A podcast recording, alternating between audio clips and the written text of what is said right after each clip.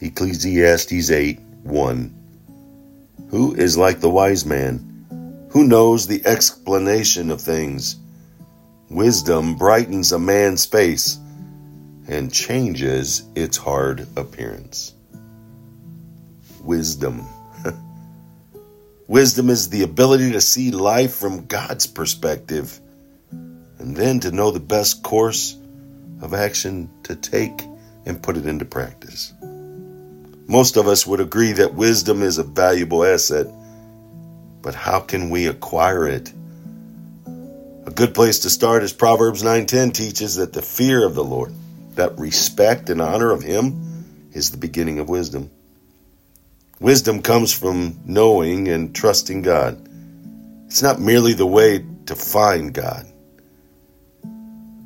Knowing God will lead to understanding and then to sharing this knowledge with others. Wisdom comes from knowing, comes from trusting God. It's not merely the way to find God, it's a way of life.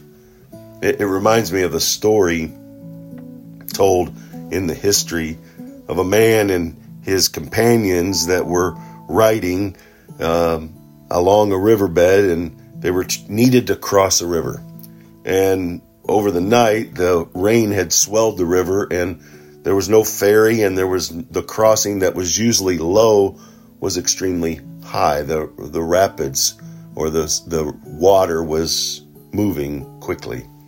As they were kind of on their horses looking, going up and down the riverbank, a traveler on foot came up and needed to do the same, wanted to cross the river. And as they were going back and forth, this particular individual came up to one of the riders and said, Hey, may I cross with you?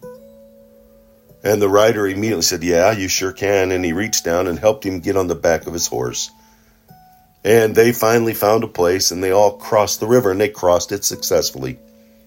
We got to the other side, they got off their horses to rest and dry off a moment. And one of the other riders came up to the traveler and just in small talk asked him, Hey, why did you ask him and not any of the rest of us? And the traveler looked at the man in the eye and he said, Well, I looked at everyone's face and I knew I trusted his because his said it would cross the river. His was a yes face. The others, you guys, didn't have that same look. Do we have a yes, Jesus face? That when people see, they see the wisdom of God, they see the discernment of God, they see Jesus in us. May we have that yes, Jesus face in all situations and when we meet anybody and everybody. Go out, make it a yes, Jesus day of trusting in the God of the universe who created you and wants nothing but the best for you, but will carry you through the storms when the difficulties arise. Keep your perspective on Him. The perspective on Jesus won't change the storm, but it sure will change your perspective. He did it. Let's do it.